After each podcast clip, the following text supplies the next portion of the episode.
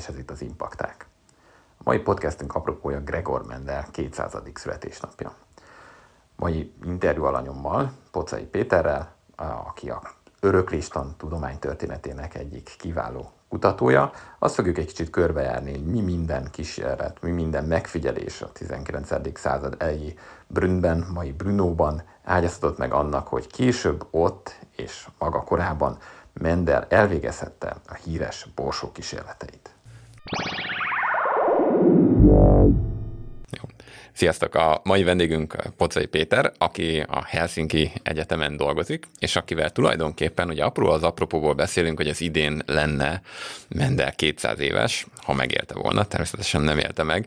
Um, nyilván tele van a, a sajtó és számos tudományos ilyen ismeretteresztő termék ilyenkor azzal, hogy mi mindent fedezett fel Mendel, és mennyire zseniális volt Mendel, de hogy Nyilván erről is fogunk egy picit beszélni, de amiről Péterrel elsősorban beszélnénk, hogy mi volt az a közeg, az az intellektuális közeg, ahol uh, a korabeli Brünnben, a mai Brunóban aztán Mendel képes volt azokra a felismerésekre jutni, uh, amelyekre jutott. Úgyhogy köszöntünk a uh, podcastben, Péter, és szerintem nem is tudom, hogy honnan érdemes indulni. Tehát ugye, ugye mindenkinek a borsók jutnak az eszébe, hogyha Menderről beszélünk, de talán, ahogy a te munkásságod is mutatja, jobb lenne, hogyha birkákkal kezdenénk ezt az egész történetet. Szeretettel üdvözlök mindenkit. Igen, talán, talán a birkákkal érdemes, érdemes egy kicsit kezdeni, vagy talán, vagy talán Menderről érdemesebb egy kicsit, egy kicsit beszélni. Tulajdonképpen, tulajdonképpen mit is fedezett föl mindenki, a tudománytörténészek általában két csoportra osztanak, akik úgy, van egy csoport, aki úgy gondolja, hogy vannak a semmiből érkező nagy felfedezők, akik, akik hirtelen felfedeznek valamit, és gyorsan átírják a tudomány, vagy éppen a történelem folyamát, és akkor van egy másik olyan csoport, aki úgy gondolja, hogy semmi nem lesz a, valami, valami nem lesz a semmiből, és vannak nagyon éles eszű, vagy éppen különleges emberek, akik egyfajta katalizátorként szerepelnek a történelem folyamában, és ami éppen, ami éppen történik, ők azt, ők azt nagyon jól megragadják, és, és valahogy, valahogyan így alakul a történelem folyása. A tudománytörténetre szerintem ez, ez kifejezetten igaz, mert talán egyébként a történet történetével kell kezdeni, hogy miért nem hallottunk Mendelről illetve hogy hogyan, uh, hogyan alakult ki ez az egész dolog. Um, ugye a, a genetika 20, ez egy 20. századi tudományág, tehát a 20. a 20. század közepén Lysenkónak sikerült a Stálint, hogy tulajdonképpen genetika, illetve öröklődés nem is létezik. Mm, ennek következtében ők úgy gondolták, hogy Lamarki módon a szerzett tulajdonságok öröklődnek, ez főleg búzá, búzába és mezőgazdaságba tették át, és minden olyan jellegű kísérletet, ami, ami genetika vagy öröklődésre alapozódott volna, az gyakorlatilag egy, egy, egy nyugati propaganda volt, és tiltották, aki ezzel foglalkozott, az, az pedig nem börtönbe került. Hogy miért, font, miért fontos ez, és valahogy, valahogyan így nézve kicsit anakronisztikus ez a dolog, azért, mert, mert tulajdonképpen Mendel egy Mendel, illetve a Brüni társasága, ahova ő is tartozott, ez egy közép-európai történeti, történeti folyam, ahol ugye a, a szocializmusban nem lehetett ezekről a dolgok, nem lehetett felfejteni ezeket a dolgokat. Amikor ez megtörtént a 70-es években, 70, 70-től uh, folyamatosan, akkor is csak kis részét sikerült a mai napig feldolgozni. Tehát uh, és akkor is, amikor belefogtak, akkor gyakorlatilag ez Vityeslav Orel volt, illetve Roger Wood, illetve számos, számos más történész, akik, akik, akik ezzel foglalkoztak, és nagyon-nagyon érdekes maga az ő munkásságuknak a története is, hogy ez hogyan sikerült a szocializmusban megcsinálniuk, de hát természetesen Mendellel kezdték, tehát Mendel volt az az első olyan személy, mivel, mivel ő egy kulcsfontosságú személy, aki, aki, akivel elkezdték a tudománytörténet ennek a folyamának a, a, a az átdolgozását, és akkor ez folyamatosan kezdett, kezdték a világ elé tárni, és akkor a világ úgy gondolta, hogy hopp, Mendel lett a semmiből, és ő egy zseniális,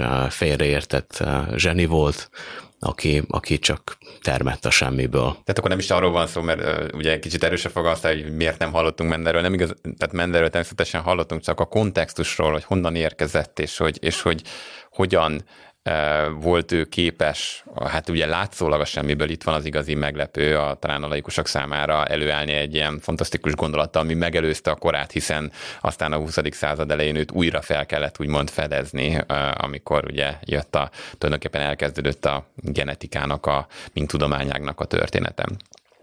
És hát akkor picit visszamennék a, a, a juhokra, hiszen ugye mint a te munkásságod azt jól feltárta, hogy itt is, tehát magának az egész öröklődés történetnek a története is azért, hogy mondjam, van egy, van egy olyan vonulat benne, ahol tulajdonképpen kifejezetten praktikus szempontok vannak elől, és ezek a praktikus szempontok azok hát nem függetlenek a korabeli hadviseléstől.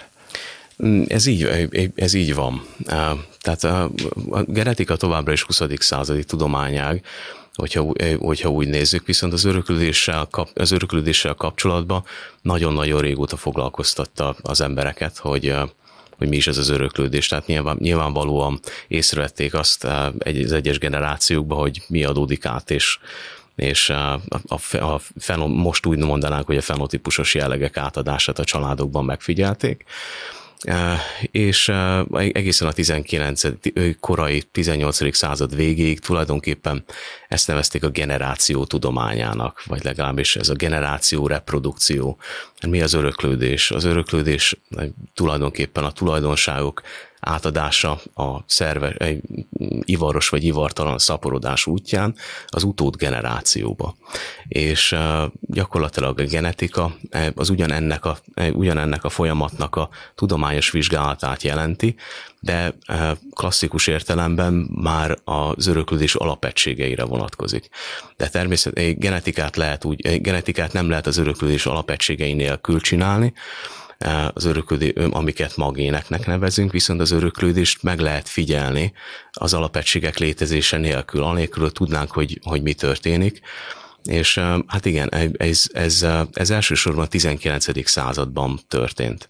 A 19. század elején méghozzá Brunóban. Ugye a Napóleon, ez, ez a napóleoni háborúk idejére tehető, amikor is a Napóleon egy első vagy második Ferenc, attól függ, hogy honnan nézzük. magyar, német római császár, vagy osztrák császár. Igen, vagy, vagy osztrák, magyar, magyar uralkodó is, aki belebonyolódott a napóleoni háborúkba, és Hát ugye az osztrák-magyar seregek, illetve a Habsburg monarchia, Habsburg birodalom seregei harcoltak Napóleon ellen, és a katonáknak szüksége volt mindenképpen éle, megfelelő élelemre és megfelelő ruházatra, posztóra, aminek az alapja a gyapjú volt. Ennek, ennek következtében ugye első Ferenc kife, különleges jogokat ruházott a Brüni mezőgazdasági és természettudományi társaság vezetőségére, aminek követ, és megbízta őket azzal a céllal, azzal a fő feladattal, hogy mindenképpen jobb minőségű növényeket és állatfajtákat állítsanak elő, ami, több, ami jobb mennyiségű gyapjút és élelmet képes a katonáknak biztosítani, akik harcolnak a, a hadszintéren. Csak annyira szakítanák meg, ugye, hogy ez kicsit, hogy mondjam, váratlan, tehát hogy a első Ferenc természetétől egy picit idegen dolog, de ő nem a progresszivitásáról híres személyként vonult be a történelembe, tehát ugye itt látható, hogy van egyfajta kényszer, hogy tulajdonképpen a harctéri helyzet őt arra kényszeríti, hogy muszáj nyitnia egy egy olyan irányba, hogy, hogy engedményeket tesz tulajdonképpen egy olyan értelmiségi csoportnak, akiket valószínűleg, hogyha nem lett volna ez a kényszerhelyzet, és semmiképpen sem adott volna nekik kiváltságos jogokat. Ez abszolút, ez abszolút így van. Tehát, hogyha megnézzük az alapítókiratot, illetve itt több fontos dolog is van. Sokan, sokan úgy gondolják, hogy ez egy mezőgazdasági társaság, de hogyha megnézzük az alapokiratot, akkor tulajdonképpen ez egy de facto egyetem. Aminek csillagvizsgáló, csillagvizsgától, csillagvizsgálótól elkezdve meteorológiai állomásig, növény, ásvány, ásványi gyűjteménye, mindene van.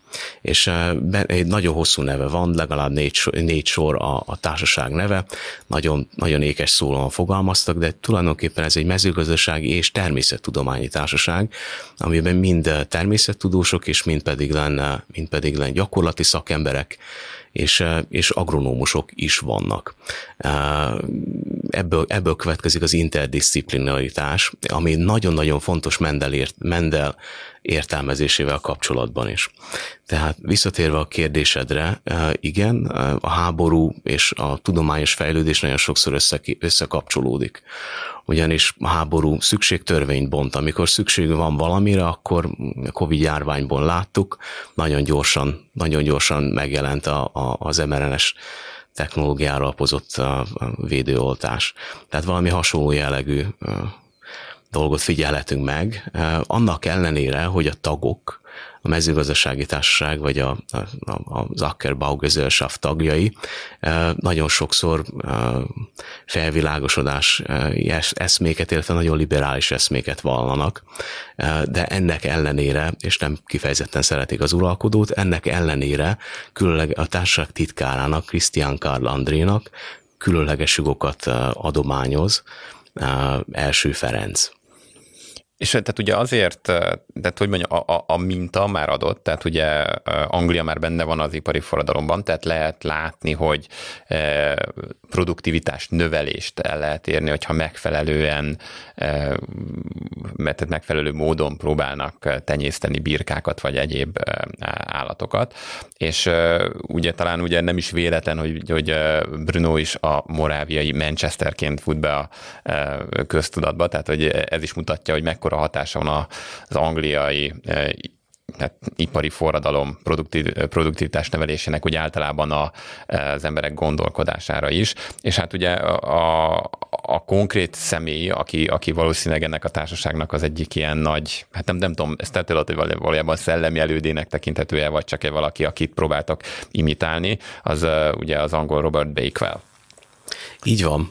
Nem csak, nem, nem csak próbálták őt imitálni, hanem a Morva társaság tagjai, tehát ez egy színes társaság, nagyon, nagyon izgalmas emberekkel. Az 1800-as évek elején 300 tag foglalkozik, illetve 300 tagja van ennek a társaságnak. Egészen 1892-ig fennáll a társaság, a végére 6800-an lesznek. Az öröklődés pedig len a több tagot is fo- ö, foglalkoztat, konkrétan 75 tag foglalkozik konkrétan, és ír az öröklődés öröklődéssel kapcsolatban. Sokan el is látogatnak Robert Bakewellhez.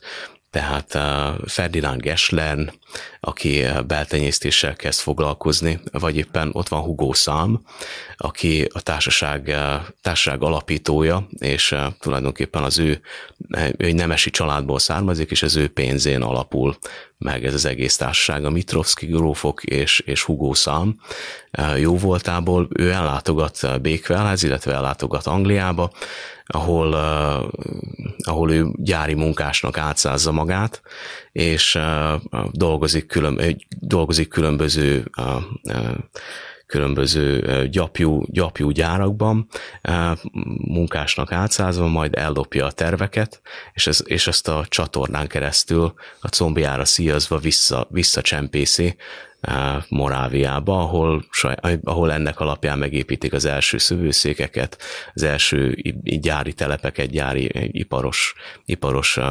szerkezeteket, de nem csak, ezt, nem csak ezt csinálják, hanem ugyanúgy ellátogatnak Németországba, ahol cukorlépa, cukorrépa lepárlásnak a tulajdonképpen ez a modern ipari kémkedés, eh, amit, amit, amit Hugo Szám csinált, eh, ezért is mondta, hogy ez egy nagyon színes társaság. Eh, Robert Bakewell beltenyésztéssel foglalkozott, aminek, ami ellen Angliá, ami Angliába szabadon, szabadon lehetett ezzel a technológiával foglalkozni, Közép-Európában viszont nem. Ugye anya anya-fia, apa-lánya keresztezésekről van szó, amit hát az közép-európai konzervatív társadalom elég élesen elítélt. Ezt is ugye ennek van is egyfajta, hogy mondjam, történelmi gyökere, tehát nem véletlen, hogy, volt, hogy hát ugye a köznép is számon tartott bizonyos arisztokratákra jellemző kórokat, betegségeket, de hát ugye egyik talán legklasszikusabb az nyilván az úgynevezett Habsburg áll, ami, ami hát ugye végigvonul számos generációján a Habsburg háznak, és hát ugye az ma úgy gondoljuk, hogy minden bizonyal tényleg egy beltenyésztés okozta jelleg, és hát ugye ugyanennek a beltenyésztettségnek, tehát hogy a rokonok közötti való házasságnak volt az eredménye, aztán második Károly talán, vagy, vagy hogy... Vagy negyedik, Károly, negyedik Károly, negyedik Károly spanyol, spanyol uralkodó.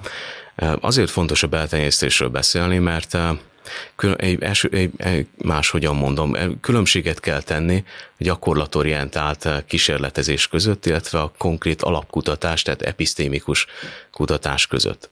Mit, mi történik Brunóban? Vannak jutenyésztők, nem csak jutenyésztők, hanem jutenyésztők és természettudósok, azon gondolkoznak, hogy hogyan, alap, hogyan állítsunk elő még rövid idő alatt jobb mennyiségű nagy és jó tulajdonságú gyapjót. Ehhez kulcskérdés a beltenyésztés használata, hiszen eh, mit figyelnek meg? Az, hogy beltenyésztés során az állatokban valami konstansan megváltozik, ami független a környezettől, és az átadódik a következő generációba, így eh, fixálni lehet bizonyos tulajdonságokat az utód generációkban, eh, amelyek például a jó minőségű gyapjú, gyapjú, gyapjú tulajdonságait, és azon kezdenek el eh, gondolkozni, hogy mi okozza ezt a jelenséget. Eh, ami a beltenyésztés során történik, ugyanis eh, nem, nem beltenyésztéses keresztezések során nem válik ennyire nyilvánvalóvá, illetve egyértelműen észlelhetővé az öröklődés. Beltenyésztésnél viszont ez egyértelműen megfigyelhető. Mhm. Hát, és ugye szerintem fontos, fontos kontextusban tegyük, hogy mit próbálnak gondolni ezek a, a korabeli öröklőstannal foglalkozó kutatók egyáltalán, hogy az öröklődésnek a jellegéről. Tehát ugye, ami, mint ahogy majd ki fogjuk futtatni a beszélgetést, tehát nyilván Mendel zsenialit, valódi zsenialitása volt, hogy felismerte, ugye, hogy itt ilyen egységek öröklődnek, de hogy ugye megfigyelték az öröklődést, és nagyon sokan azt gondolták, hogy hát itt valahogy összeolvadnak a szülői jellegek. Ugye ez volt ez a, nem tudom, hogy talán mi lenne a pontos megfelelő, meg, magyar megfelelő a blending inheritance eh, kifejezésnek, de hát ez egy ilyen összefolyása, összeolvadása Igen, volt. talán, talán, talán, kever, talán keveredő öröklődés, uh-huh. öröklődésről lehet beszélni. Ugye nagyon, nagyon fontos, és itt jön, itt jön, itt jön konkrétan egy magyar úriember Festetics Imre munkássága itt, figyel, itt a beltenyésztés során érdem, érdemes róla beszélni, illetve, a, illetve az ő törvényszerűségeiről. Tehát van egy van egy társaság, aki évente összejön Brunóban, és megpróbálja megbeszélni a különböző mezőgazdasági termékek, növények és állatok nemesítésének problémáit, évente összejönnek májusban, van egy titkár, aki gyakorlatilag a beszélgetés, a beszélgetés átiratát minden évben közzé teszi, ezek hosszú, hosszú, hosszú, hosszú átiratok, és ez alapján lehet követni, hogy az adott beszélgetéseken ki mit mondott, milyen sorrendben, ki hogyan reflektált, ezért is nagyon jó kutatható ez a téma, ugyanis ezt 1800-tól egészen 1800, 1892-ig évente megtették. Ez Mendel esetében is megvan, amikor ő felolvasta a, a, az, ő, az ő tanulmányát 1865-ben, ugyanennek a társaságnak, csak éppen egy másik szekciójában igen, tehát ez egy, ez, ez, egy nagyon, ez egy nagyon fontos dolog, illetve a hozzá tartozó vita anyagokat is közreadták, tehát az ezzel kapcsolatos észrevételek, különböző vélemények minden, minden évben megjelentek. És itt figyelhető meg, talán szerintem Festeti Csimre munkássága, illetve felfedezése nem nek a legnagyobb jelentősége az az, hogy megfordította a prioritásokat. Tehát azt látjuk, hogy a juttenyésztők arról vitatkoznak, hogy hogyan lehet jobb tulajdonságú juhokat előállítani, ami, ami egy gyakorlati empirikus megfigyelés.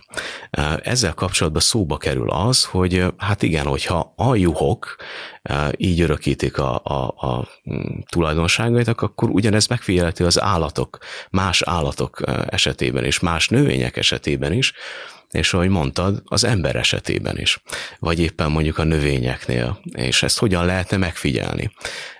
Ebben a beltenyésztési vitában bontakozik ki ez a kérdés, ugyanis festét is előállítja a mimus juha, juhait, és kibontakozik itt, itt egy vita, hogy hogyan hat a beltenyésztés. Mi, mik azok a mimusjuhak? Osszuk meg itt a hallgatókkal.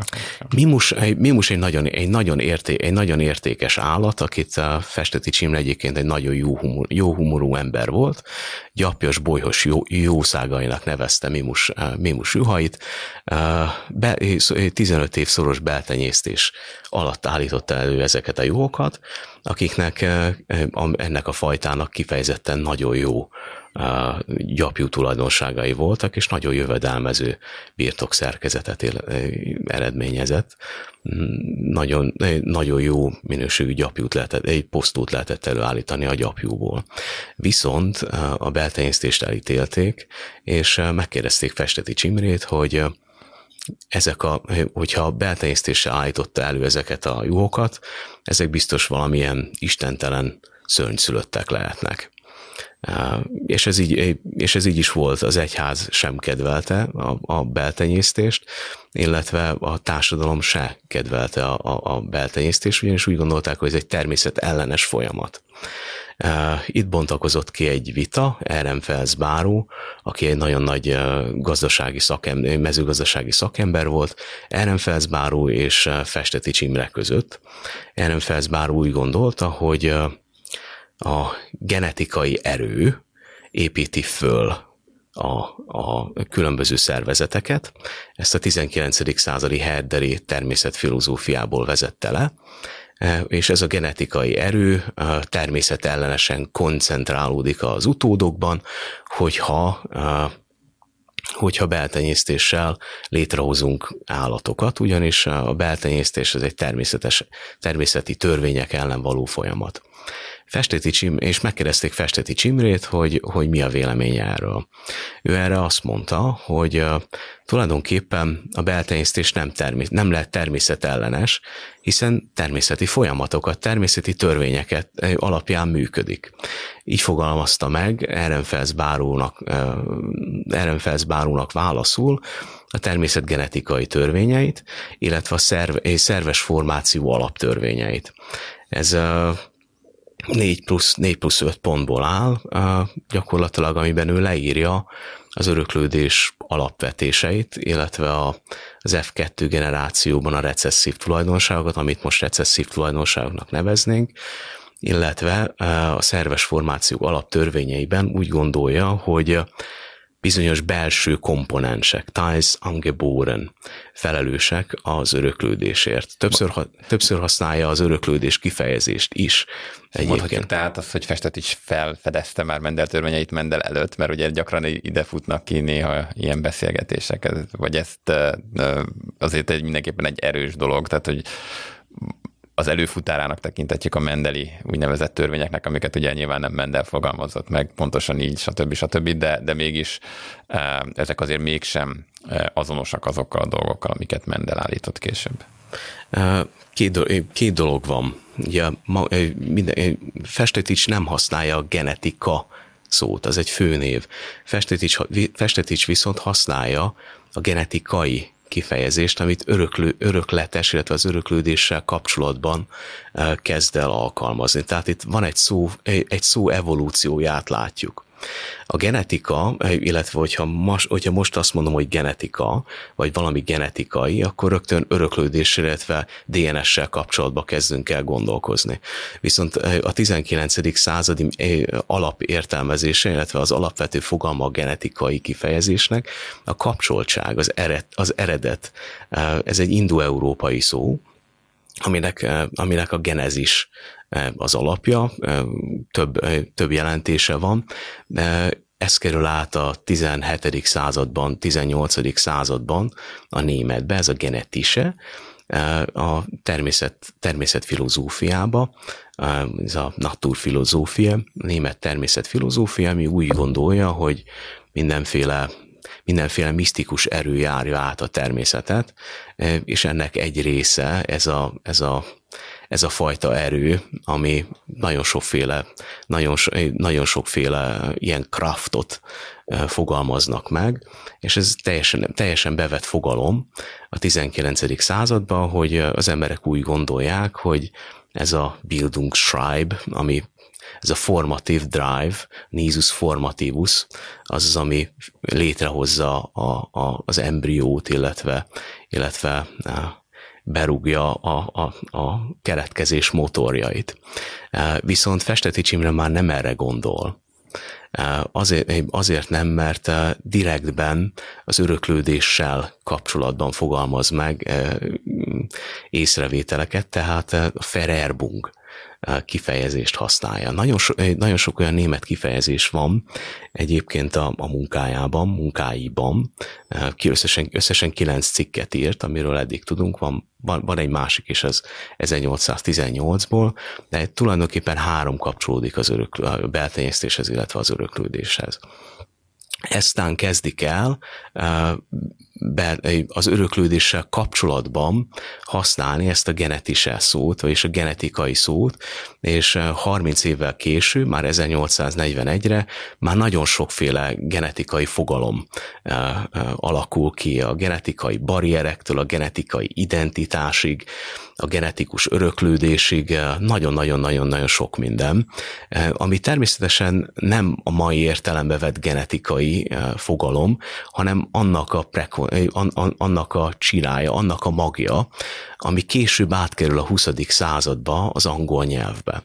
Ugyanez, ugyanez történik a, a heredity angol szóval, aminek nincsen gyakorlatilag örökletes jelentősége, hanem a 17. században ugye a francia orvosok tanácsot adnak a különböző nemesi családoknak, hogy elkerüljék a vér leromlását. És ők egyfajta ilyen gyakorlatot folytatnak, ez a heredité tudománya, és ezt az 1860-as években húzzák be az angolok az angol szókészletbe, így születik a heredity szó, ami ez a magyar öröklődés. Magyarban is van erre egy szó, ugye németül ezt hívják Vererbungsgesichtének, vagy Entwicklungsgesichtének, németül viszont ugye ez a Vererbung, és ugye ehhez kapcsolódik a genetise fogalma. Remélem, ez egy kicsit kicsit bonyolult volt, de remélem, hogy érthető. De, de tehát tulajdonképpen ugye valahogy úgy fogalmazhatjuk meg, hogy a, amit Festetics megpróbál megfogalmazni a téziseiben, azok az ő empirikus megfigyeléseinek egyfajta ilyen szintézise, és ebben benne van ugye legalább egy olyan, ami nagyon hajadzik arra, amit később Mendel is mond, bár egyszerűen ugye is csak azt mondja, az unokákban gyakran megjelennek tulajdonságok, amik a nagyszülőkben voltak jelen, ő ezt látja, ő ezt fontosnak tartja, hogy megmondja, míg azért Mendel, ő már egy mechanisztikus jelenségre próbál meg, vagy, vagy hát nem is próbál, hanem magyaráz meg azzal, hogy de hát azért fog megjelenni majd a, az F2 generációban, hogy a genetikusok mondják, de tényleg az unokákban talán mondhatjuk így, mert tudjuk, hogy ugye itt ugye kvázi diploid szervezetekről van szó, ahol minden egyes, hát ő még nem a génszót használja, de, de ma már talán mondhatjuk így minden egy gén két kópiában van jelen, ami aztán a, szétválik az ivaros szaporodás során. És hát ugye végül is ez a, ez a lényegi különbség talán, hogy Festetics ő nem igazán tudja megmagyarázni azért egyértelműen azt, amit lát. És ezt azt hiszem te is írod valahol, hogy ugye van ez a vita, hogy akkor most végül is a beltenyésztés jó vagy nem, és ő, ő, végül, ő tesz erős kijelentéseket, hogy de ez nagyon jó, amit aztán hát még magának a társaságnak a titkára is a, a, talán egy picit túlzásnak tart, pedig hát ő nagyon nagy pártolója Festeticsnek míg ugye hát később Mendelő ő egyszerűen már számszerűsítve el tudja mondani, hogy lám, minden valószínűség szerint ez történik a különböző öröklőd, örökletes tulajdonságoknak a továbbvitele során. Van itt, van itt egy nagyon-nagyon fontos transformáció, tehát Szerint, szerintem az a lényeg Mendelben, nem is az, hogy mit fedezett fel, hanem hogy, hogyan, hogyan jött rá arra, amire ő rájött, és ez hogyan kapcsolódik a 19. századi öröklődés tanhoz. Van egy, van egy nagyon fontos szintézis, ahhoz, hogy, ahhoz, hogy eljussunk a borsó kísérletekhez, először is fel kell, meg kell, fel kell ismerni azt, hogy öröklődés létezik, fel kell ismerni, hogy az öröklődés, illetve a tulajdonságok átadása mögött egy, alap, egy, egy alapvető tudományos jelenség, vagyis az öröklődés áll, tehát nem, meg kell fordítani a prioritásokat a gyakorlatorientált szemlélettől, tehát hogy ne azért nem esítsünk, illetve hajtsunk végre kísérletet, hogy jobb, jobb tulajdonságú jókat hozzunk létre, hanem hogy azért hajtsuk végre ezt a kísérletet, hogy rájöjjünk arra, hogy mi öröklődik és hogyan. Ez egy, ez egy nagyon-nagyon fontos dolog, ez, ez a, a Brüni társaságnak, társaságnak 40 évébe telt.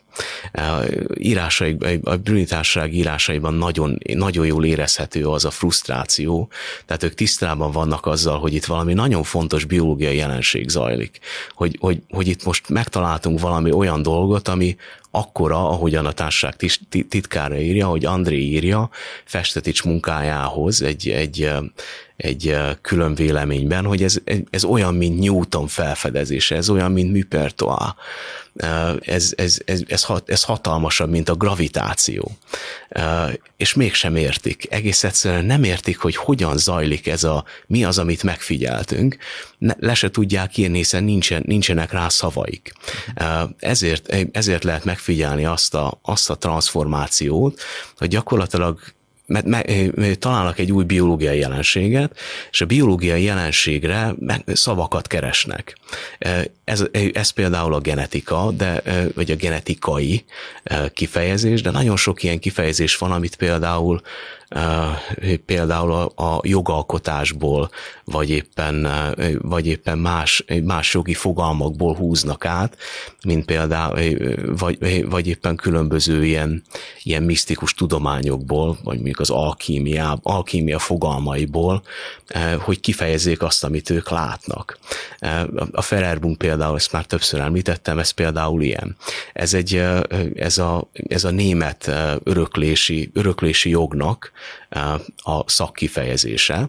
Tehát ez azt jelenti, hogy amikor valaki örökölt valamit, tehát meghalt, meghalt a szülő, és azt ráhagyományozta az utódokra, tehát a gyerekekre, Viszont, viszont arra, hogy az örökséget elfogadja az, az örökös, arra volt, volt 90 nap.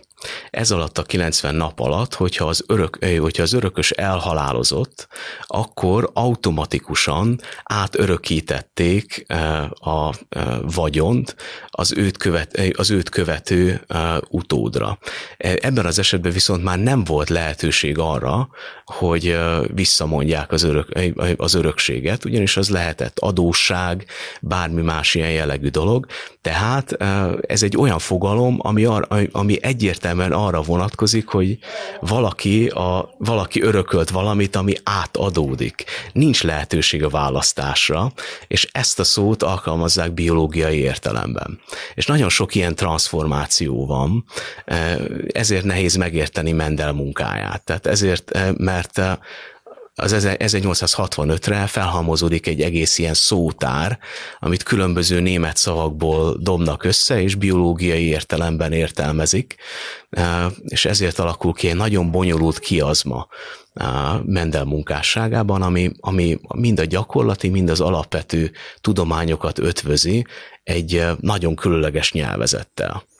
Most már többször szóba került itt Christian Kál André neve, csak azért érnék vissza rá, mert hogy ő nem egy tényleg egy mellékszereplője ennek az egész történetnek, hanem, és erre te is visszaszoktál térni a különböző cikkeidben, ő hát a motorja tulajdonképpen valamilyen szempontból ennek a társaságnak, és hát az ő története valahol ugye tragikus, ugye már azt már említettük, hogy a bizonyos jól megfogalmazható anyagi okokból az uralkodó szabadsági okokat ad Andrénak és ennek a társaságnak, de hogy ezek nem tartanak a végtelenig, és hogy hát valószínűleg ez is hozzájárul ahhoz, hogy utána ez a festeticsék által jelzett fénykortól, utána évtizedeknek kell még gyakorlatilag elterni addig, hogy valóban jöjjön Mendel és a saját szintézisét megtegye.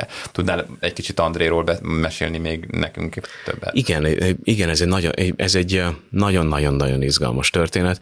Több, több szereplőről van szó, tehát minél jobban utána néz az ember, minél jobban megpróbálja szemlélni, hogy mi történetett Mendel előtt, csak, csak hogyha arra, arra koncentrálunk, hogy tulajdonképpen Mendel egyeteme, vagy Mendel otthona a társasággal tartozott, ez a Morva mezőgazdasági és természettudományi társaság, aminek ő tagja is volt tulajdonképpen.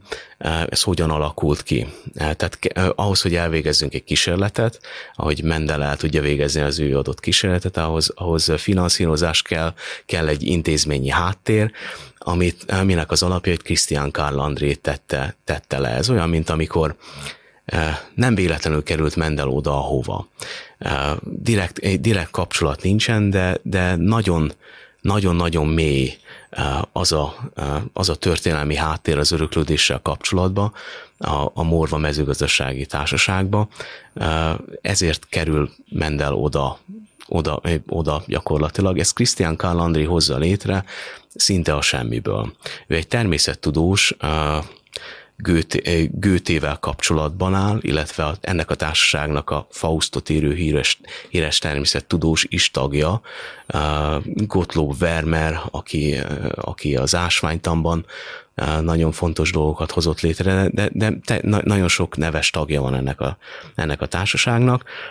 André viszont egy, egy igazi felvilágosult, kísérletezőkedvű bohém, bohém ember, aki, aki nem nagyon szereti a, a merev struktúrákat, illetve ő kiépít egy modus vivendit az uralkodóval. Ami azt jelenti, hogy ugye itt van egy, van egy nagyon erős cenzúra, Eh, ami sújtja, tehát eh, sújtja az itt alkotó tudósokat. Tehát aki eh, a cikkeiket, amiket írnak, ezt több, több labban jelentetik meg, amit helyben nyomtatnak. Egy Temski nevű nyomdász nyomtatja, aki Prágában itt uh, van a, ugye a, a, a Patriotisches Tageblatt, van az Ökonomische Neuigkeiten und Verhandlungen, illetve van egy természettudományi lap, ez a Mitteilungen, amiben ők, amiben ők írnak. Ezt mindet egy Temski nevű nyomdász nyomtatja, aki Andri lányát vette el feleségül.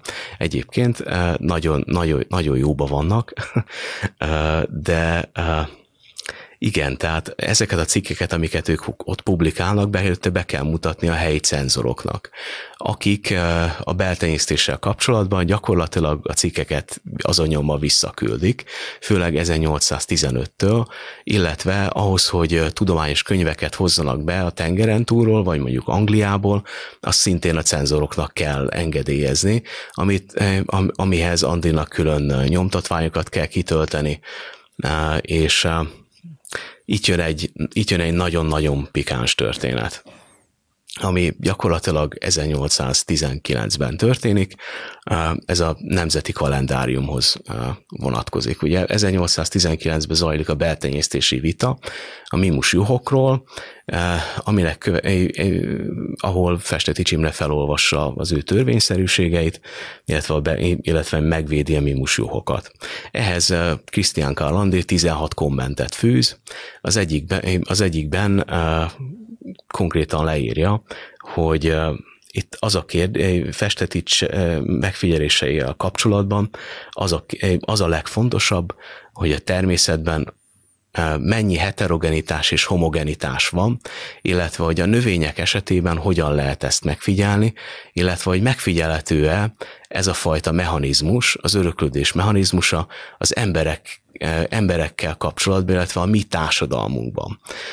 Festétics erre visszakérdez, hogy de hát hogyan lehetne megfigyelni mégis az ő törvényszerűségeit a társadalomban. Erre Andrea azt válaszolja, hogy hát ő, hát ő erre tud nagyon-nagyon sok jó példát, különböző szőke, kékszemű, nemes és királyi családokban, ahol az érde familie különleges családi vonásokat hozott rétre, az uralkodók, illetve a nemesi családok hát nem túl, nem túl nagy előnyére. És akkor hát ez nem véletlenül utána fennakad, több, több emberek megakad ezen a szeme, és ugye hát egyfajta kegyvesztést hoz maga után ez a... Sőt, be is zúzzák a kalendáriumot, tehát hiszem, hogy az eredeti Így van. verzióját azt nem is nagyon lehet ma már elérni. Így van, ez a... Tulajdonképpen nem, tulajdonképpen nem ez veri ki a biztosítékot a cenzúránál, hanem Andrinak van két két, két, ellen, két ellenlábasa. Az egyik, az egyik Sartori, aki egy hasonló jellegű kalendáriumot nyomtat évente, a másik pedig a József Formeyer, aki, akik elterjesztik azt, hogy ebben a hangulatban gyakorlatilag André szervezkedik, illetve megcsúfolta az uralkodót. Az előző, az elő, ugye megjelenik ez a Szent Kalendárium, ugye a, a Szent Szövetség idején. Ez azért fontos, mert első Ferenc a kalendáriumot a, elsősorban a, a hát mondjuk így az ő, ő alatvalóinak szánta mindennapi használatra, hogy az ő akaratát és szent szavait, ahogy, ahogy fogalmaz, közvetítse. Ebben, ebben jelenik meg egy rövid leírás a beltenyésztésről, illetve André 152 oldalon keresztül részletezi a, a európai nemes családok családfáját, illetve egymás közötti házasságait, amiben benne van első, első Ferenc családja is, illetve a politikai rendőrséget vezető Metternich családja is. Ennek, ennek az első oldalába pedig nem bekerül az Eisenbart ábra, ahol, ahol gyakorlatilag ami, ami tulajdonképpen a, a cenzoroknál kiveri a biztosítékot. Ezt, ennek az a lényege, mindjárt elmondom, mi volt rajta, de ennek a leglényegesebb dolga az az, hogy ezt, a cenzúra ezt jóvá hagyta az előző kalendáriumba, ami külföldön jelent meg, viszont, ez, viszont azt a, ezt a cenzori elismervényt használják 1819-ben a kalendárium újra, újra nyomtatásához, és úgy gondolják, hogy hát ennek semmi problémája nem lesz, ezen, a, ezen, a, ezen az Eisenbart ábrán eh, gyakorlatilag a Habsburg seregek katonái láthatók, eh, rohadó orral, eh, hiányzó lábakkal, végtagokkal, végtagokkal betegen, mindenki Habsburg állal, még a kutyák és a macskák is egy főtéren, középen pedig len a Barbe, Borbé sebész, gyilkos, gyilkos sebész Eisenbart doktor áll, aki a katona, illetve a kórság a Habsburg áll megoldására, gyógyítására egy mérgező fiolát tart a magasba. Hát ennek, ennek következtében terjed el egy anekdóta, gyakorlatilag, hogy a császár annyira, megpróbálom szépen idézni, annyira hát annyira degenerált volt, hogy nem tudott parancsolni a seregeknek a fronton, és ezért gyakorlatilag megpróbálom megint szépen idézni, a Habsburg seregek feloszlottak, illetve megfutamodtak, meg, megfutamodnak a harctéren, még egy ökörcsorda porfelhőjétől is. Jó, tehát és akkor hát ugye igen, nem csak a cenzoroknál, hanem ugye szélesebb körben kiveri a biztosítékot. Ugye, tehát végül André e, arra is kényszerül, hogy elhagyja e, Brunót, um, és hát bizonyos szempontból, hát hogy mondjam, egy ilyen jégkorszak következik be azért a Brunói e, ilyen természettudományi kutatások időszakában, és hát e, még azért messze vagyunk attól, hogy itt e, egy Mendel elkezdje a maga kis munkáit, úgyhogy kell néhány ember, aki mondjam, tovább élteti ezt a, ezt a lángot. Egy, ez, őrülük is írtál, bár nem olyan hosszan, talán mint Andréról beszélnél, egy picit róluk is. Igen, ez egy, ez egy iszonyatosan fontos esemény, ami, ami 200 éven keresztül el, elkerülte a, a tudománytörténészeknek a, a, a, a figyelmét, ez, a, ez az André, André affér, vagy az André incidens. Ez kés, erre később nagyon nagyon udvariasan úgy, úgy, úgy hivatkoznak, mint a beltenyésztés réme. Ez gyakorlatilag tíz évre, több mint tíz évre befagyasztja az öröklődés, az öröklődés tudom, tanulmányozását Brunóban. Nagyon, nehe, nagyon nehezen indul újra. Tehát André volt ennek az egésznek a motorja, az 1800-as évek elején, 1819-20 környékén, ő Stuttgartba menekül, ahol új szervezetet hoz létre, és ahol tovább folytatja a beltenyésztéssel való kísérletezést a Kocheni Egyetemen egyébként. Lesz egy új tanítvány is Beckerlin, aki, aki később ellátogat egyébként Brunóba, és hatással van a, a Brunóiakkal, Brunóiakra, de itt jön, itt jön képbe, hogy hogyan folytassák tovább ezt a, ezt a kísérletezést. Tíz év hallgatás után így kerül a Szent Tamás Kolostorba a szépen, szép, szépen fogalmazva a, a nemzés tudományának mindkét nem általi közvetítésének biológiai tanulmányozása, hogy a Brunói főapát, Cyril Franz Knapp jegyzi ezt, ugyanis ők megpróbálták folytatni ezt a kísérletezést, de a, a püspök, aki tulajdonképpen első Ferenc császár testvére volt, kifejezetten betiltotta, azt mondta, hogy nem lehet ilyen jellegű kísérleteket folytatni Brunóban. Erre, erre NEP válaszolt, hogy hát mégis szeretnénk ezt folytatni, de hát majd kellő körültekintéssel fogunk eljárni a Szent Tamás Kolostor falai között. És ez, és ez így is lett. André távozása után kijelölt két professzort. Az egyik, az egyik Johann Karl Nestler volt, aki állatokkal foglalkozott, illetve állat, állatnemesítéssel, a másik pedig, pedig nem Franz Deibel volt, aki növénynemesítéssel kezdett el foglalkozni Brunóban. Uh, Cyril Franz Knapp egy nagyon, font, egy nagyon fontos ember volt, hiszen neki is volt egyébként, tehát ő term- nem természettudós, de ő teológiából doktorált, illetve nem, nem, illetve nem tudta, el, nyelvész volt, de nem tudta, el, nem tudta elvégezni, a, a, a, nem tudta megszerezni a fokozatát, mert uh, kinevezték uh, fő, fő apátnak, uh, és ő ő lett tulajdonképpen a, a, az, új, az új André. Ő próbálta meg védeni a társaság tagjait, illetve nem csak a társaság titkára lett később, hanem, hanem, külön, hanem különböző, különböző politikai szervezetekben is tagságot, tagságot kapott így tudta megvédeni az ott dolgozó embereknek a munkáját. Ezek közül, ezek közül ugye említettem, említettem már Nestlert, Nepet, ugye Deibolt, de ott van például Klatzel, vagy éppen Steiber, vagy éppen Mayer, Schönberger, és más magyarok, mint például Sams Ferenc, Bujanovics Ede. Tehát nagyon, tehát létezik egy, egy, egy ilyen nagyon érdeklődő kör, aki, aki az öröklődéssel foglalkozik Brunóban, aktívan.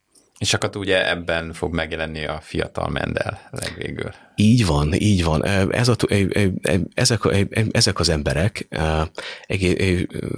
ugye Deibel és Nepp, mint, mint egyetemi professzorok, ők erről könyvet is írnak. Nestler az Olomouci Egyetemen, az Olmüci Egyetemen tanít, mint, mint professzor, ide kerül a fiatal Nepp. Sajnos Nestler 41-ben meghal, viszont egy levél folytán kerül Mendel, egy, meghívás, egy, egy, egy ajánlás révén kerül ő a, Brüni, a Brüni Szent Tamás Kolostorba, ahol uh, 1842-ben, ahol két évet kezd el tanulni Deibel növénynemesítési óráin gyakorlatilag, ahol növénynemesítésből és az öröklődésről írt tankönyveket felhasználva ő bizony ötöst kap minden egyes ilyen, tan, minden egyes ilyen tudomány, vagy minden egyes ilyen órán, amit ő fölvesz. Egy, egy klasszikus dolog, amit még tudunk Benderről, ugye, hogy ő nem csak a, hát az öröklődés tudomány érdekelte, hanem azért egy, hát nem is talán polihisztornak is nevezhetjük, hiszen ugye a, az talán közismertebb, hogy ugye meteorológiával is foglalkozott, hogy te mit gondolsz, hogy az a fajta numerikus vagy kvantitatív szemlélet, amit ebből a többi tudományban, ahol egyszerűbb ugye mérni dolgokat, ott, ott megtanulhatott. Az mennyiben járult hozzá, hogy ő úgy tudta formulálni később a hipotéziseit, hogy azok tulajdonképpen majd, hogy nem matematikailag tesztelhetőkké váltak, hogyha megfelelő növényben keresztezel, és hát ugye azt azért látjuk, hogy nem egyből talált ő se rá a borsokra, nem ez egy hosszú program eredménye volt, hogy ő kiválasztotta előbb 34, aztán kevesebb borsófajtát, és hogy, hogy vagy borsó jegyet, és utána ezekre koncentrált. Sehol máshol a világon nem, nem fogalmaztak meg annyi kérdést az öröklődéssel kapcsolatban, mint a, termi- mint a Brüni Természettudományi és Mezőgazdasági Társaság tagjai. Sehol máshol. Kialakult egy filozófiai szemlélet, egyfajta, úgy is lehetne mondani, hogy, hogy mint hogyha mint hogyha valaki azért menne brűnbe, mert mondjuk azért, azért mész uh, részecske fizikával foglalkozni a nagy hadon ütköztetőbe, mert ott ennek az egésznek kialakul egy pesgő millió, és ott van az a, ott van az a közeg, ahol te ezt tudom, tudod tanulmányozni. Nincsen máshol a világon olyan megfelelő környezet, megfelelőbb környezet, legalábbis nem tudunk róla jelen, jelen pillanatban, att, attól még létezhetett, de nincsen más olyan hely. Ezért megy ő tulajdonképpen Brünbe, illetve Brunóba a matematikai jellegeket, illetve hogy ezt matematikailag kellene tanulmányozni, hogy mi öröklődik és hogyan, ezt a tézis pont nem fogalmazza meg. Őt ezt nagyon-nagyon érdekli, és ő meg is védi ezt a témát. Ő azt mondja eh, több eh, több írásában ő úgy fogalmaz, hogy az öröklődés kérdése nem gyakorlati, nem empirikus uh, tudomány, illetve nem az empirikus tudomány részét kell, hogy képezze, ez alapvető tudomány. Ez mindennek a lényege, és ezt valahogyan tanulmányoznunk kellene. Ezt sejtik a, ezt sejtik a Brüniek is, Nestler is, ugyanúgy André is, ahogy Festetics is, és ők próbálják, próbálják tanulmányozni, itt említettük a blending inheritance-t, hogy hogyan különböző kilenc generáción keresztül, kilenc év adatait veszik fel juhokkal kapcsolatba, begyűjtik a gyapjú mintakártyákat, 32 fokozati skálán mérik a, a gyapjú finomságát, különböző tulajdonságait, és azt próbálják meg matematikailag szemléltetni, hogy mi történik a gyapjú tulajdonságával, és hogy itt most hogyan, hát hogyha felfedezünk valami matematikai összefüggést. De korrelációt nem találnak. Ez a, ez a nagyon fontos kérdés. Tehát a blending és a valamilyen tulajdonságok közötti korreláció lenne, lenne itt a lényeges, arra jönnek rá, hogy hát minél tovább folytatják a szelekciót, minél több generáción keresztül, az állatok össztulajdonsága annál annál jobb lesz. Arra a következtetésre jutnak ezzel kapcsolatban itt, hogy az öröklődés valami olyan jellegű jelenség lehet, mint, mint a gravitáció, mint a, mint a tűz, vagy az elektromosság, e, ami egyik generációról a másikra átadódik, és ennek ennek lehetnek úgynevezett befruchtungselemente, a részecskék, az öröklődés részecskéi, az örökletes részecskék, amelyeknek numerikus, numerikus arányait a, a, a az öröklődés történetben, vagy a formálás történetben, vagy a fejlődés történetben, ahogy Mendel fogalmaz, ő tulajdonképpen az alapvető tézisét, tehát mi a célkitűzése az első oldalon azt írja, hogy a hibrid, a hibrid generációkban az öröklődés történet vagy fejlődés történet során az örökletes részecskék numerikus arányainak megállapítása az ő célja. Ezt ő, ezt ő, nem, ezt ő nem feltétlen brünnbe szerzi meg, ugyanis ez a, ez, a, ez a tanulmány, ez a tudás ott nem létezik. Ezért megy ő, ezért megy ő Bécsbe ahol uh, Unger professzortól, illetve Dopplertől elsajátítja a, a fizikai a fizika, a fizika ebben a, fizika ebben a, ebben a ebben a században, Mendel idejében sokkal előrébb jár, mint a biológia. Tehát ő gyakorlatilag ez egy hatalmas nagy novum, hogy ő ilyen matematikai összefüggéseket kezd el vizsgálni biológiai kontextusban. Ez, ez csak, csak egy kicsit reflektálok, hogy ez nagyon érdekes, mert a 20. században megint megtörténik az, hogy fizikusok jönnek, és kvantitatív szemlélettel a genetikát újból fel tudják forgatni, hogy az a fák genetika lesz az, de hogy úgy látszik, hogy ez a kvantitatív eh, dolog mindig az, ami, ami valamilyen újfajta impetus tud adni a genetikai eh, kutatásoknak akkor. Igen, ez valahogy, valahogy hogyha, hogyha megnézzük a 19. századi vitákat, illetve elolvassuk, hogy, hogy ezek az emberek miről vitatkoztak, gyakorlatilag ugyanazt fogjuk látni, hogy mint, mint ami később meg fog ismétlődni a 20. században, amikor újra felfedezik Mendelt, ugyanazok a kérdések jönnek elő, csak arra másfajta, talán szofisztikáltabb válaszokat, válaszokat fog adni a tudomány a tudománytörténet vagy a, vagy a tudósok, de ugyanezek a kérdések jönnek elő a 21. századba, tehát maga a kérdés ugyanaz. Maga a természeti jelenség az gyakorlatilag ugyanaz, csak arra mindig szofisztikáltabb választ fogunk tudni, választ fogunk tudni adni. Mender egy nagyon érdekes, érdekes ember volt, ő két cikket írt az öröklődéssel kapcsolatban, amit meg is jelentetett. Ugye az egyik ez a borsó kísérletek, a másik pedig Len Hölgymállal, ez a hieráciumban végzett kísérletei voltak, de ő nagyon sok növénynemesítési kísérletet is végzett. Ugyanis később, később ő lett a, a, a főapát, de nagyon érdekelte a, a, a mély, mély nemesítés, tenyésztés, nem is tudom, mi, mi lenne a jobb, jobb. Méhészet. Méhészet, így van, a, a méhészet lenne, de ugyanúgy érdekelte a szőlő, a körte, az alma, és, számta, és számtalan más növény, növénynemesítése a, a a lóherétől elkezdve nagyon-nagyon sok mindenig.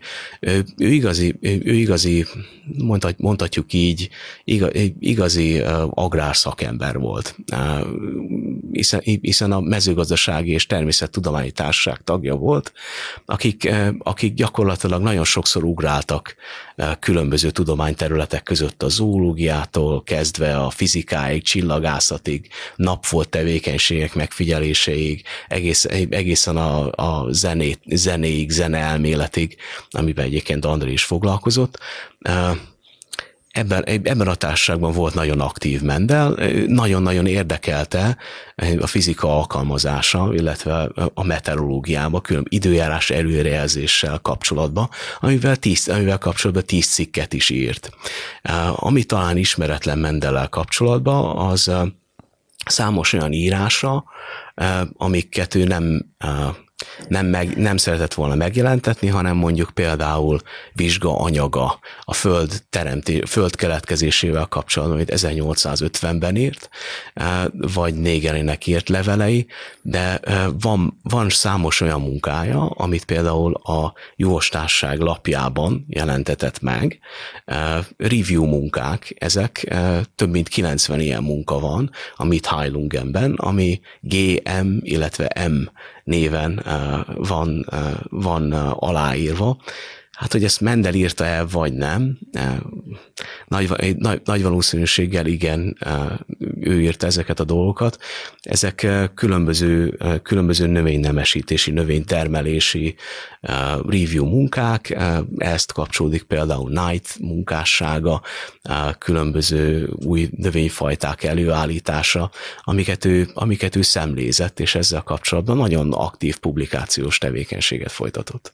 A legvégén még egy kérdést tennék fel, ugye van a, a klasszikus, hát bár ma már tudjuk urban legend, hogy ugye Bezzeg, hogyha Darwin olvasta volna Mendelt, és ott volt Mendel, csak nem volt felvágva a könyve az izében a Darwin szobájában. Most megfordítanám ezt a kérdést, mert amikor még leveleztünk, hogy leüljünk beszélgetni, eh, akkor te átült, küldtél nekem néhány nagyon érdekes, eh, de jobbára ismeretlen Mendel idézetet, hogy, tehát, hogy nem az a kérdés, hogy Darwin mit gondolt volna Mendelről, hanem Mendel mit gondolt volna arról a tehát végül is evolúciós tudományról, amiben ugye Darwin volt az, aki ott, ott egy nagy ugrást tudott elérni, ő sem természetesen a semmiből, hanem ő is már épített egy meglevő e, ilyen tudományos háttérre. De tudnál ezekről egy kicsit beszélni? Igen, term- igen természetesen. Uh, hogyha, hogyha mind Festeti Csimre, illetve a juhosok, illetve Mendel is nem németül, hanem mondjuk angolul jelentették volna meg a munkájukat, akkor most nem, nem, nem ülünk itt, és nincs ez a beszélgetés, mert akkor mindenki egyértelműen, egyértelműen ismeri ezeket a munkákat. A 20. század elején, 1905-ben Bateson fordította le először, először Mendelt angolra, és ismerték meg, ismerte meg a nyugati világ Mendel munkáját. Festeti Csimre és a juhosok több tízezer oldalra terjedő munkásságát a mai napig nem fordították le. Ezt kezdtük el most publikálni, ami nagy, és tettük, kezdjük el, kezdjük, kezdtük el elérhetővé, tehát angolul az eredeti fordítás, illetve transzkripció, hiszen ezek német fraktúrnyelven vannak, ezeknek a fordításait kezdtük el angolul publikálni, hogyha az, tulajdonképpen mindenki olvassa el, és, és a tudománytörténészek vitatkozzanak erről. Nem minden biológus képes fraktúr németül olvasni, nagyon ritka, aki ezt meg tudja tenni. Nekem is ezt külön meg kellett tanulni. Az anyagok egy része ugye eleve eleve kézírással van, német kézírással, ami még inkább nehezít, megnehezíti a dolgot. Visszatérve a kérdésedre, Mendel tudott az evolúcióról, illetve tudott Darwin munkájáról. Nagyon, nagyon korán, hiszen nem csak az öröklődésről vitatkoztak a Jós Társaság tagjai Brunóban, hanem arról is, hogy a természetben mi, okozza a faj, mi okoz állandóságot és variabilitást az, egy, az egyes fajok között. Úgy gondolták, hogy létezik az az örökléstan nevű, nevű filozófiai dogma, amit ők megalkottak. Az, egyik, az érem egyik oldalán van az öröklés történet, ami a természetben történik, és a különböző fajok átadják adják egymásnak a, a, ezeket az örökletes részecskéket, amit az ember csinál mesterségesen, azt pedig len Entwicklungsgeschichtének hívták, vagyis fejlődés történetnek, ami által az ember irányítja ezt a folyamatot, és különböző, különböző fajtákat hoz létre. Ezek a, faj, ezek a fajok pedig len, ahogy megfigyelték például Anton Schönberger 1826-ban, hogy a fák egymás között versengenek. A, ezek a fajok, a természetben lévő fajok egymás között versengenek. Erre, erre mondta Ehrenfels Báró 1831-ben, hogy ez a versengés, illetve a fajok között genetikai határok léteznek. Így is, így is fogalmazott. Klatzel, Franciszek Mateusz Klatzel, Mendel legjobb barátja, illetve aki előtte a kertet rendezte, ő is nagyon fontos ilyen természetfilozófiai fogalmakat hozott létre. Csehül megváltoztatta például a, a természet fogalmát, ami egyik, egyik szóból egy másik szót hozott létre, amiben a természet egy változékony, nem nem teremtett rendszer szerint létrehozott, létrehozott dolog, hanem ahogy, da, ahogy Mendel fogalmaz, a Föld keletkezéséről című vizsgamunkájában, ami miatt egyébként megbukott. Többször szeretett volna ő tanár lenni. 1850-ben írt egy ilyen vizsgamunkát, amiben azt írta, hogy a föld neptuni erői és vulkanikus erői folyamatosan formálják a természetben lévő fajokat, amelyek egymásból keletkeznek, de ez a folyamat nem egy véges folyamat, hanem a mai napig tart. Erre tette a vizsgáztató azt a kérdést, azt a kérdőjelet, illetve írt levelet a, mondjuk így, mondjuk így Mendel témavezetőinek, Nepnek, hogy hát ez egy nagyon érdekes tézis, de ez, term- ez ellentmond minden természettudományi ismeretünknek, nem javaslom szóbeli vizsgára Mendelt, megbukott. Tehát, tehát tulajdonképpen egy kicsit ilyen megint megelőzve a korát mondott valamit Mendel, és ami, a, amiatt nem mehetett át ezen a bizonyos vizsgán. Na, ő, ő, többször, ő többször szeretett volna tanár lenni, soha nem sikerült neki. Ő, ő, ő, ő, ő Bécsbe is megbukott a, igen, a, igen. A, a, a vizsgákon. Ott is, ott is ezeket, a, ezeket a nézeteket hangoztatta. Hogyha megnézzük Mendel munk, Borsuk kísérleti munkáját, tulajdonképpen ő a fajok állandóságáról ír. Ez egy evolúciós evolúció történeti munka tulajdonképpen, aminek az egyharmada, egyharmada az első része szól az öröklődésről, a második kétharmada, kétharmada az tulajdonképpen a fajok közötti keveredésről és állandóságról, más néven az evolúcióról szól.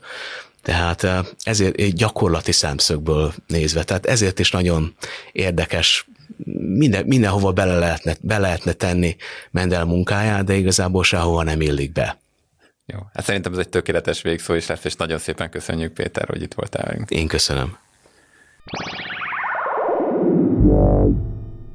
Köszönjük, hogy velünk voltatok. Remélem, ti is sokat tanultatok a mi adásunkból. Köszönet jár a Kubitnek, akinek a stúdiójában vettük fel ezt a beszélgetést, köszönet jár Rádi Gábornak, aki segített a felvétel utómunkálataiban, illetve köszönet jár Tövisházi Ambrusnak az impakták zenéért. Sziasztok! Música